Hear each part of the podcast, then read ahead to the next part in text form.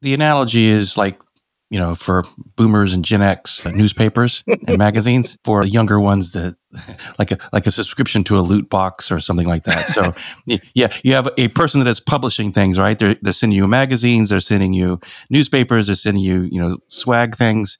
And you as a person can subscribe to that for a period of time Welcome to Working Code with your three hosts who never make off by one errors Adam, Ben, Carol, and Tim.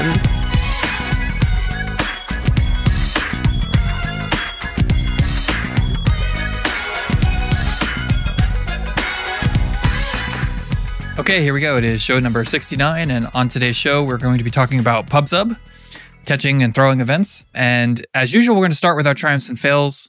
But first, I have uh, a birthday coming up. I'm going to be 40 a couple Nice. of weeks after this airs.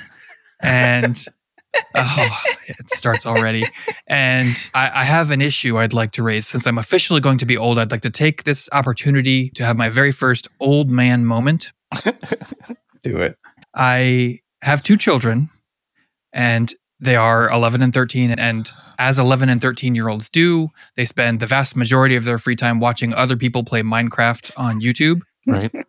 Most of these people playing minecraft on youtube are i would guess between the ages of like 16 and 30 maybe a little bit less than 30 like 20 25 and there's obvious there's just this common thread anytime the number 69 comes up in the game i have a stack of 69 wool or whatever it is they have to say nice Nice. and it drives me nuts because it's like you are making content specifically for children.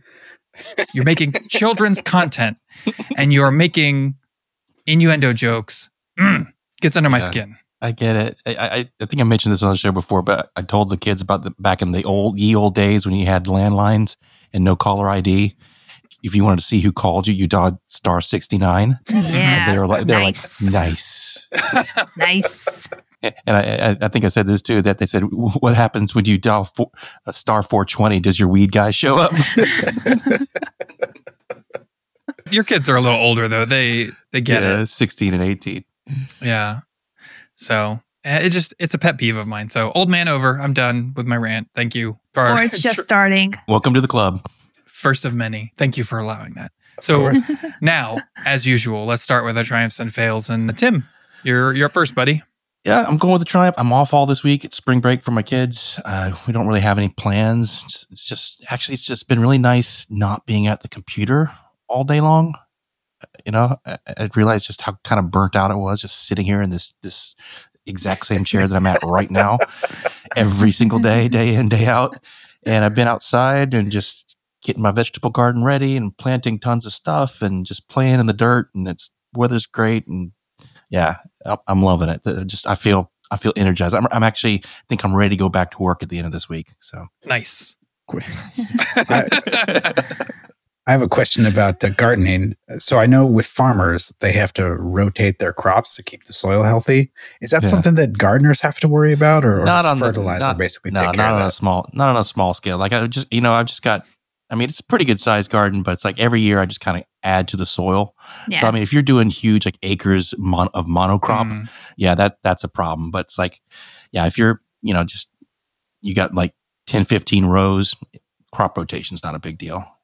Okay, I've thought about that too. We have a garden, and my wife tends to plant, you know, the tomatoes in the same spot and the the cu- cucumbers in the same spot. So the, I guess if you're adding topsoil, that adds everything yeah, that you need. Every single year, I buy big bags of composted cow manure and like soil conditioner, Nice. and just till it in. So it, it's basically different soil every time. So, yeah, you're getting fresh. Yeah. Yeah. But that's me, Carol. How about you?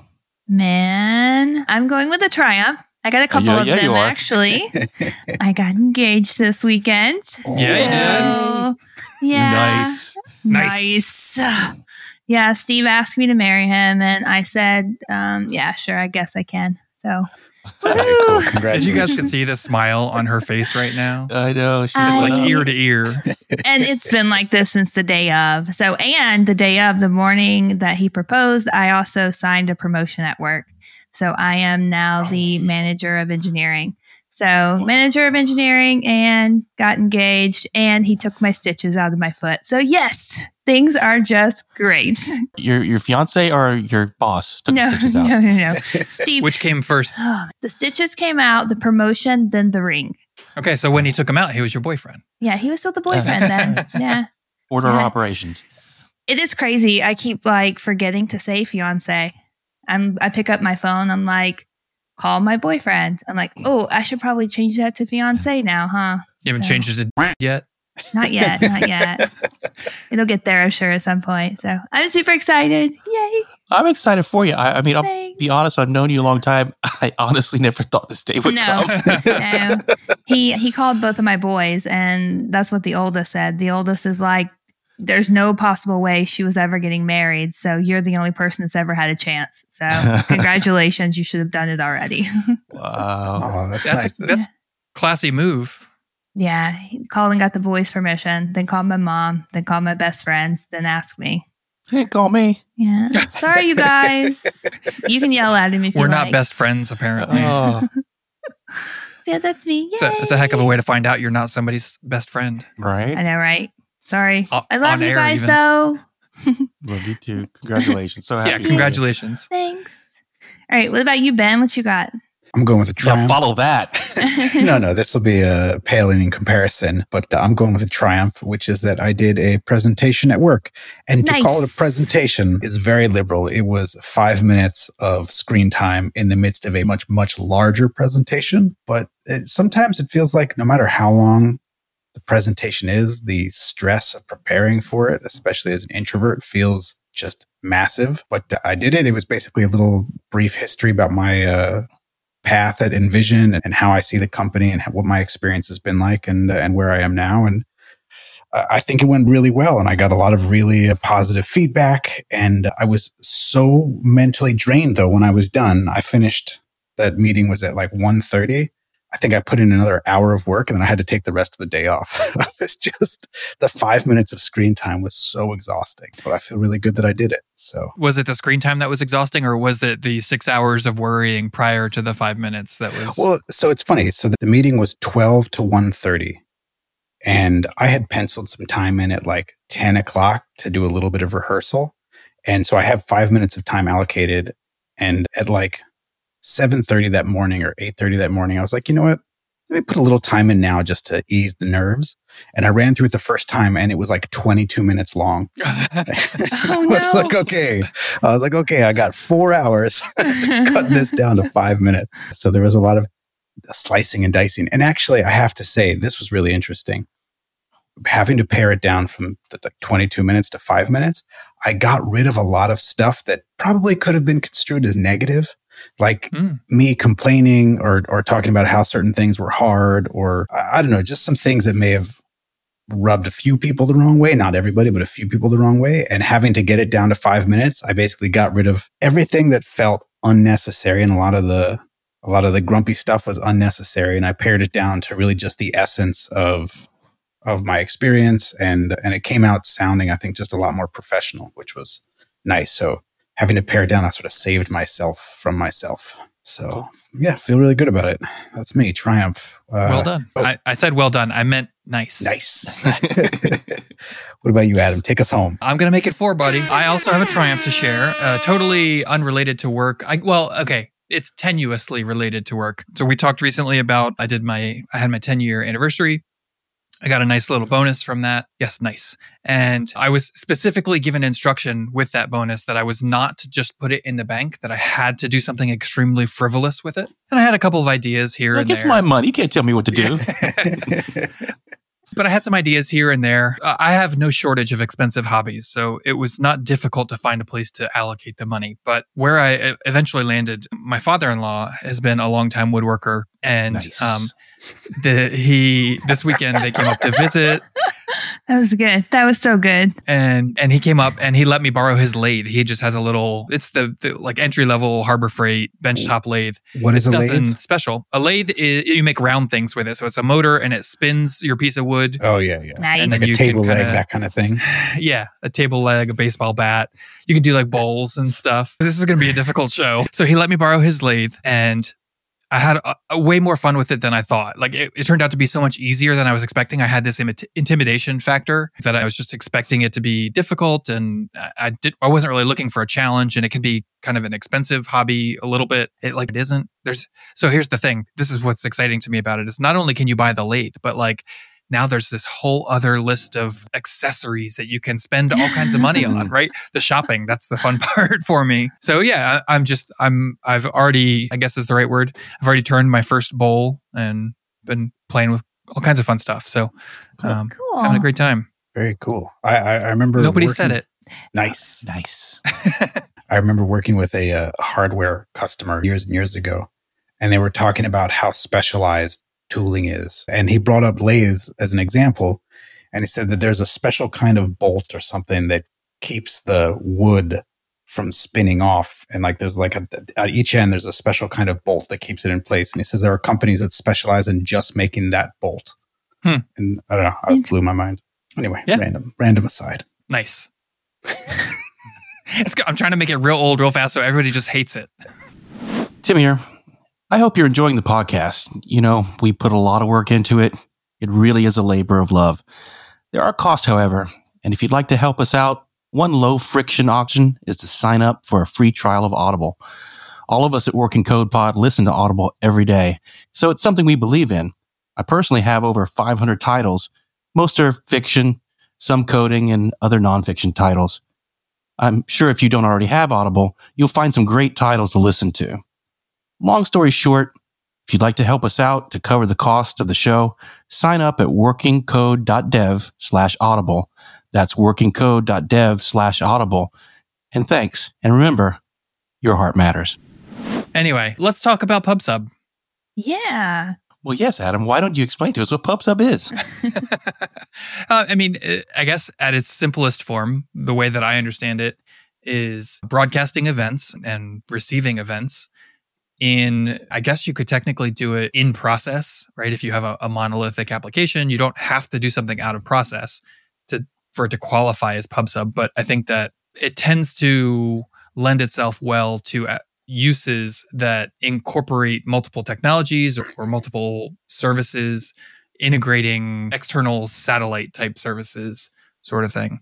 So you broadcast an event and maybe you're broadcasting, I made a sale, somebody has checked out. And so there might be something that logs that and might be something that charges a credit card, something that sends a welcome email, something that, you know, and all these things are just listening for the I made a sale event. But the thing that that records that event, that broadcasts it, has no concept of what's listening on the other end. It's just, I made a sale and here are the details.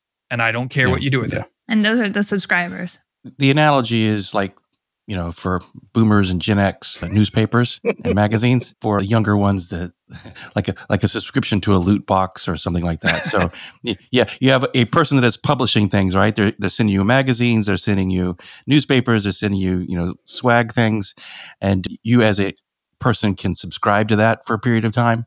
And so anytime they publish something, if you're subscribed to it, you're going to get a notification. You're going to get the magazine. You're going to get the, the loot box, whatever. If you choose to stop that, then you no longer get it. So that's that's sort of the the analogy of it. Well, I, I think a lot of people. I, I, would venture to say that most people who listen to this podcast have actually used PubSub on the lowdown and don't even realize it. And that's yeah. because the browser DOM event bindings are all PubSub in that everybody who runs JavaScript on the page can bind to say the document on click or the document loaded event. Right. And then something somewhere triggers that event and now all these callbacks get invoked. And that's basically publish and subscribe, except to Adam's point, that's happening in process, right? It's all in the one JavaScript and and uh, document object model instance. But you can have PubSub work across multiple systems as well. So I've been challenged at work to come up with um, a solution for communication between our systems. So these are end users in one system communicating with our customer support team. So if you think of like chat, but not immediate response, we want the end user to send a message and then our customer service team to get notification of that message and have the ability to respond to it. But then we don't want to have anyone stepping on anyone else's toes. So once they're in, like looking at the message, we don't want the message to show as available for work. We want it like in a in process kind of state. So, anyways, that's kind of the goal. So I was looking at Pusher and Socket.io. The the drawback with Pusher was I'm not really for sure how their connections work. And the tier I was looking at buying only allows 500 open connections at a time. And we have like 10,000 users. So I didn't really think that 500 open connections would be enough unless it's 500 open connections per channel. Mm-hmm. And does each channel exist? Like I didn't understand all that.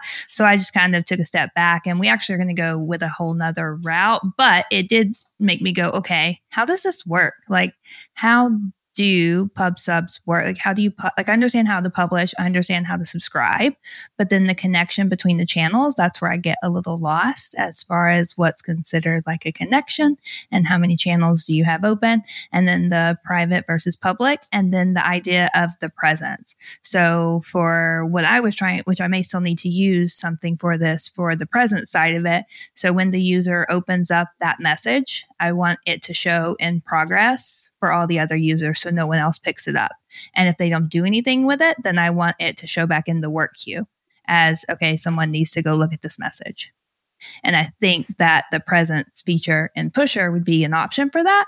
I just don't really know yet. I still got to go learn more. So hopefully you guys can open up my eyes a little bit here. There's a lot to unpack there. I can tell you that I have a lot of hands on experience with Pusher. That's what we use on the legacy platform. And it, essentially, just for other people's benefit here, Pusher is a completely managed WebSocket service. The WebSocket system doesn't exist on your servers at all whatsoever. So the browser will connect directly to Pusher's WebSockets.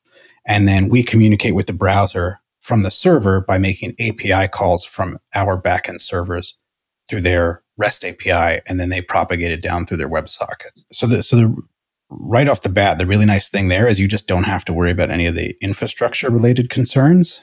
Right. And you also don't have to worry about what happens if a user gets disconnected from a WebSocket or the server that was serving up a WebSocket crashes or is being deployed. So it gets taken out of rotation and then a new server gets put into rotation you don't have to worry about all of that handshaking and, and rigmarole about making sure people are connected to the right things.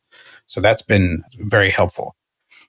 The the cost that you're talking about, the open connections, yeah, that's you can think of connections basically like a browser instance, and it's expensive. In, yeah. in that there, there's basically two two levers that they can pull for their pricing. There's the concurrent connections and the number of messages. The messages is much much cheaper you can send like millions of messages a day for very little oh yeah i was like those, i think our messages are easy like that wasn't what i was yeah. worried about it's the connections we're to be completely honest we're like on a seventh level custom enterprise plan with them yeah. because we kept running into the connections limit yeah, because if you run out of connections, it just doesn't allow anymore. It's not like, oh, we're going to roll up and charge you. It just nobody can get on until connections are open. I was like, well, that's not a good solution for us. Yeah, I th- I don't know what the exact cost is, but our pusher bill is definitely in the thousands per month. Yeah. Hmm. can I ask you why the choice for PubSub versus message queuing? I just looked up a few things and PubSub seemed fun and I wanted to learn something new. Yeah. I wanted something that would update the interface easy so I didn't have to add anything and pretty much like I could just add the script to it whenever the subscription here like I guess it's here. Is that the right way to say that? So when the subscription like reads the event, it just automatically updates the page for me with very little changes needed. So does does the component that you're sending the message does it know where the destination is typically or it, is it kind of unaware of who all out there is using it? It would be un oh well okay it would know that it's going to a certain system. So we would mm-hmm. know what two systems are communicating, and you would be authorized. If I looked, if everything I was reading was right, basically we authorized to the channel from the server itself. I think. So I mean, I think it would know where it's going. I don't think mm-hmm. it would go out into like an empty space and then have to figure out a path. Yeah, because that's the big. I mean, that's the biggest difference between a pub sub model versus a message queuing. So if, if you know where the destination is, you can just queue the message up and then that message will eventually wind up going to where it needs to go.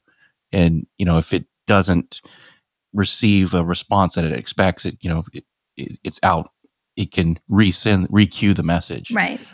So w- with, with PubSub, my mental model of it is that, you know, people subscribe to a message and, or to a, to an event and you don't really know who those people are. You, you, that, you're ignorant of that. So you just push it out and say, Hey, this happened. And everyone who subscribed to it, does, you know, takes action.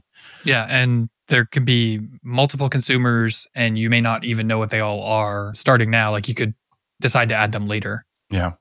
So, so, so my point, my point is saying, you know, you might want to step back and say, you know, maybe, maybe message queuing might be a better solution than just than PubSub. Yeah, the solution we're doing right now is actually just going to be writing it because we don't need to do any notification through email or text or anything. So we're just mm-hmm. literally going to write the message to a table and then read it from the other application because they have access to each other already. They're both Cold Fusion servers. They're actually on the same box, just they are served up different for whatever user you're on. So they already have connections to each other. So we're just going to write read. And then I just need something to handle the presence so that we don't have people stepping on each other's toes. And that was the place where I was looking at Pusher again was for the presence feature inside their channels, just to know if someone was in there looking at it, hmm. to then update it back to like in progress on the fly without any refresh needed. So if your primary goal is awareness of who else is like on the same page, basically, I did something like that in our product with a very simple database polling. So basically, like while you're on the page, it's just every there's a timer runs, and every 10 seconds or something, it says, "I'm here on this page," and and when the page loads, it's JavaScript says, "Okay, this is the URL," and it makes that AJAX request every 10 seconds, and then the response that it gets back from that is the list of everybody else that's currently on that page, and then it updates the UI of who's still there from that. And what happens is, so let, us say the timer runs every 10 seconds. After 15 seconds, if you haven't checked in again, then the next time that somebody does a read for that, that, that page, see who's there, you're, you'll be deleted. So we do like a cleanup pass and then select who's still on the page and, mm. and include that in the response. And that, that is a very simple and lightweight yeah, that's not way bad. to do that. Yeah, because I, the view we're thinking of is a queue. So it's going to be like a queue of messages that need responses to them. And mm-hmm. it would be so when any customer service member is in that queue looking at what messages they need to reply to, they don't pick up one that another customer service user has open on their side. So it would just be slightly different, but using I think what you're I think what you're saying would work.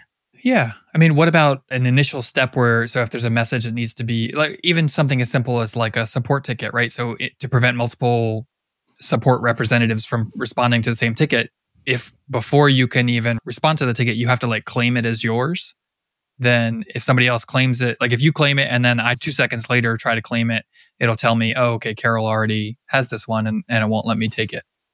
Yeah, that would be an option too. I mean, could, couldn't you do that with callbacks rather than setting up some sort of pub sub or message mean, queuing. So basically, to, to claim once you claim it, that that sends sort of a message out to change the the status of it so that no one else can get it.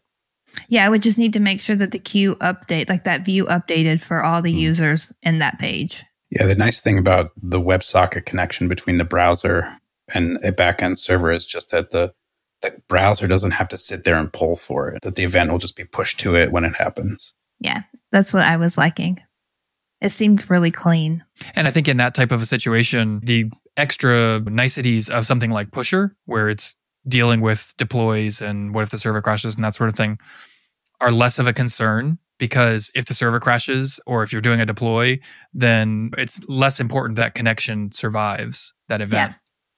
So yep. you could do something simple built in, like a, a very basic socket IO or whatever your app server has built in for WebSockets would yeah. be really useful there. I, I feel like we're uh, spending this. Our, our, topic is PubSub stuff, and we're spending so far like almost the entire time trying to talk you out of PubSub. oh no, I, I it was wanting to know more about it because it was okay. The way we work right now is we have cycle work, and you get put on a project like, hey, we're trying to accomplish this. There's no guidelines. There's no, you have to do it this way. There's no, like, there's literally no information other than here's the problem that business is trying to solve. Take it away, come back in like two weeks and give us an idea of how you think you can solve this problem. If they have thoughts, they'll put them in little bullet points like, oh, well, maybe consider this or consider something. Like they asked me to consider using front and I was like, okay, I'll consider front because we have a contract with them already, but this does me nothing. I literally would have to send to front's API, tell them to save a message, send a message back when we're just going to store the message ourselves. Like we want to be the source of truth for the data. So I don't want to go push it to front to just create a view of messages like this was silly. So i did the the initial okay it's not front. So then i was like okay well what can i do? And i went down the route of writing data. I went to the pub sub. So it was just fun to get to learn but then i just had more questions like what would this be used for if So- not for this case? I, I totally know exactly what you're talking about. This isn't for me at all. But for those who might not know what front is, can you give a little explanation? oh yeah i'm sorry. Front is pretty much like a data aggregate so it allows our users to see like all of the emails coming into our customer service box and it gives them the ability to create things in conversations. They can respond to stuff like we have views over every communication going on. We can run reports on it. It's just a front to a data. So it can do your voicemails it can do your text messages it can do your facebook messages it can do whatsapp like all kinds of, of so it's like a channels to team communication collaboration type platform. Yeah, it just puts it all in one spot. So the business thought that we should just use Front to do the messaging when it made no sense because Front can't store our data. We have to be the source of truth for it, or like our Google bot has to be. So, I'm sure the listeners that didn't know what that meant appreciate that oh. explanation. so on their behalf, I will thank you. You're welcome. Nice. I'm sorry. Yeah. So, are you building this in Amazon as well? Is this all part of the Amazon thing you were working on too? Or is this something different? So we were. So me and another engineer are working on this project, and we were gonna put it up on AWS as just like a TypeScript project. We hadn't really went far with it yet, and that's when we backed back out and realized that leaving it in our Cold Fusion project actually makes sense for what we're trying to accomplish. There wasn't a reason to break out a separate application yet because it's not going to be communicating with anything outside of the legacy platform that already exists, and it's not going to be moved over. So there was no reason to add extra complexity to a process. It's not really that difficult if you think about it. It's literally just writing a message, telling someone to go look at the message and allowing replies now. That's it. So it didn't Gotcha. make sense to to build it out into a big bigger project. But it was fun to research and figure out Yeah. if we could go that route. Oh, and yeah. And with 10,000 users, you do have some considerations you need to think about for whatever solution you come up with. Yeah. reason I ask is, you know, our friend of the show, Brian Klaas, uh, he, he has several articles from not too long ago, 2019, about cold fusion and using SNS from Amazon Oh yeah. to do PubSub.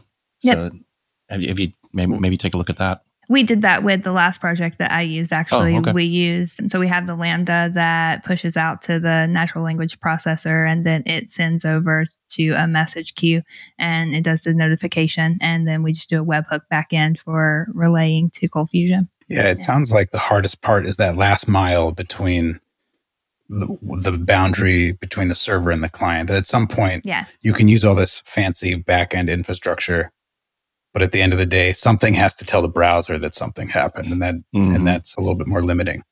and that's where I was like, "Ooh, Pusher's so sexy for this, right? Like it just works. It doesn't require a lot of changing. Like it, it just plug and it, I got it to just plug and play with what I was doing. Nice. Like it didn't require a ton of effort to change things.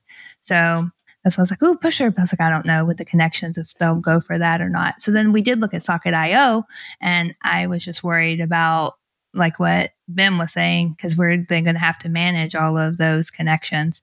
And I think there is like a server engine for it that could do it. I just, again, we would have to learn all of it. So, I I can tell you that at work there is a team that I don't know if Socket.io is the technology they use, but they were managing their own web sockets, and essentially they may have solved this problem, but for a long time there was a huge period during the day that they weren't supposed to deploy those servers because they would have disconnected all the users, and the application at the time depended really heavily on the fact that the web sockets worked and yeah. getting disconnected, everybody would like their whole system would sort of just freeze up. So it, it, that, that, that was a, it is a big challenge if if you're deploying those boxes. I'd say that's an anti pattern. Oh yeah, we deploy all the time.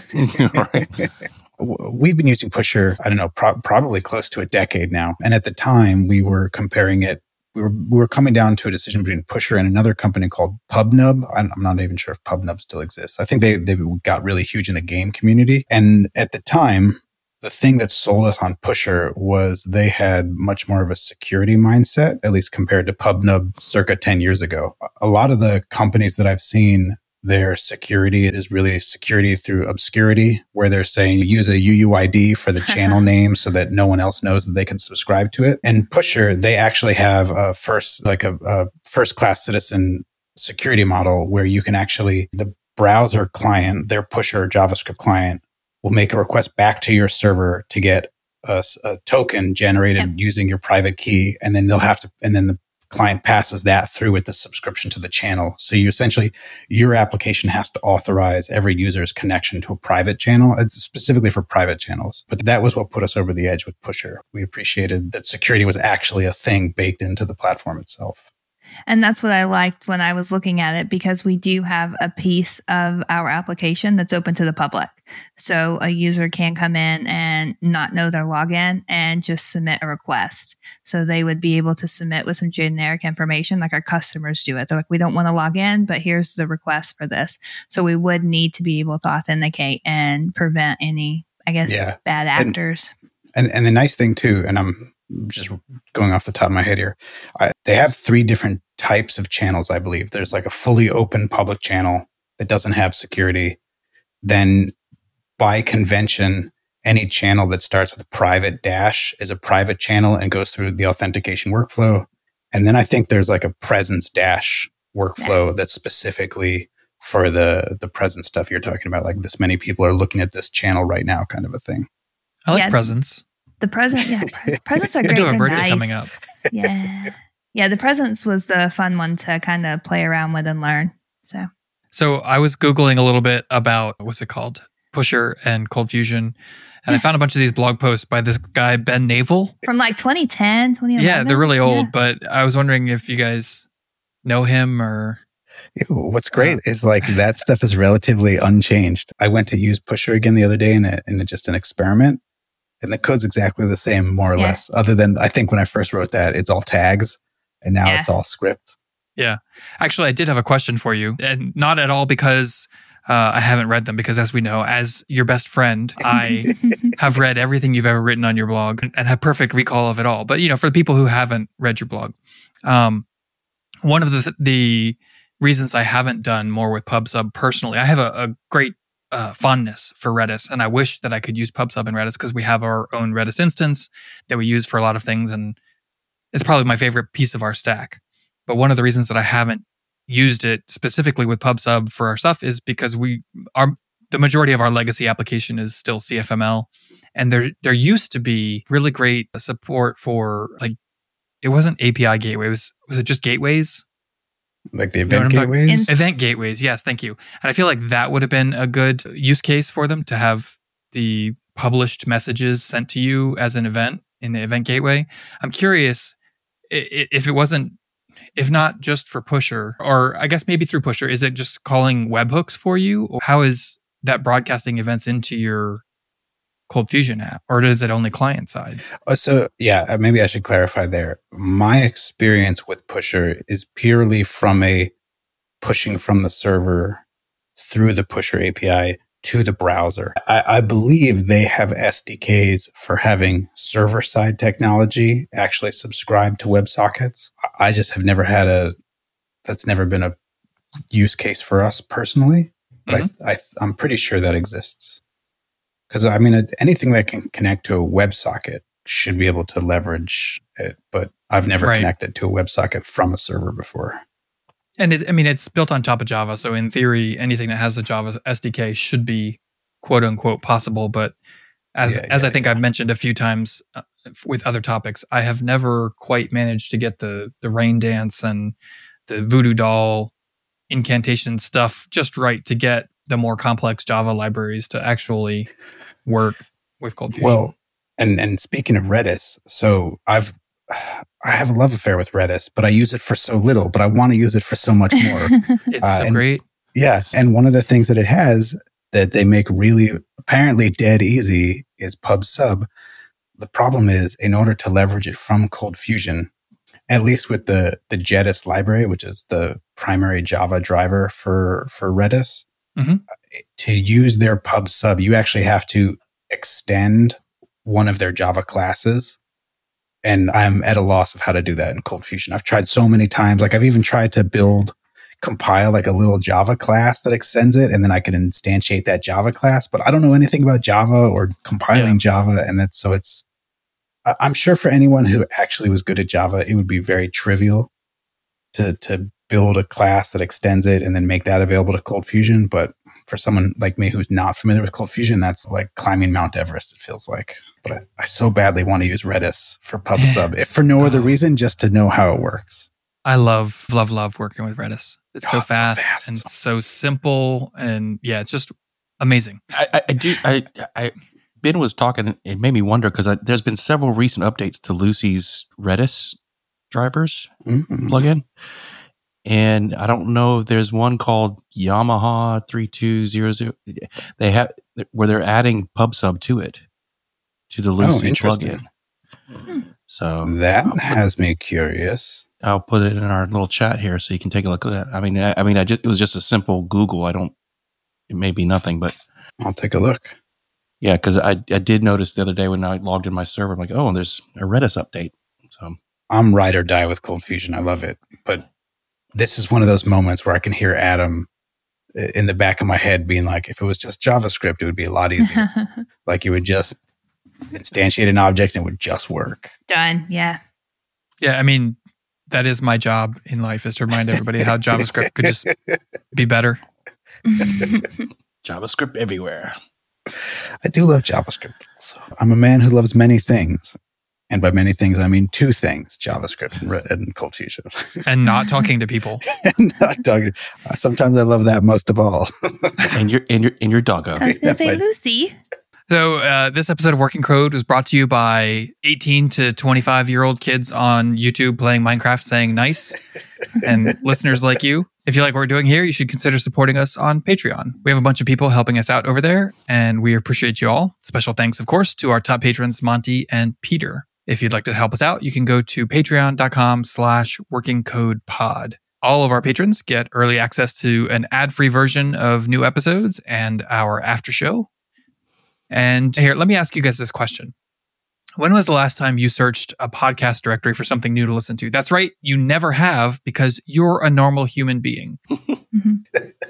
You're probably listening to us right now because of a recommendation someone made to you. So you owe it to that person to pay the favor forward and recommend us to at least two of your friends and colleagues. And Jeff Bezos will mail you a hundred. Wait, that's uh, the spam I'm sending out after this. But anyway, share the show with your friends. They'll thank you. We'll thank you. It's a win-win. That's going to do it for us this week. We'll catch you next week. And until then, Remember, your heart matters because you're nice. Nice. You've been listening to Working Code with your hosts, Adam, Ben, Carol, and Tim. If you're enjoying the show, please feel free to rate, subscribe, and review on your preferred podcast listening platform. We really appreciate that effort. We'll catch you on the next episode of Working Code.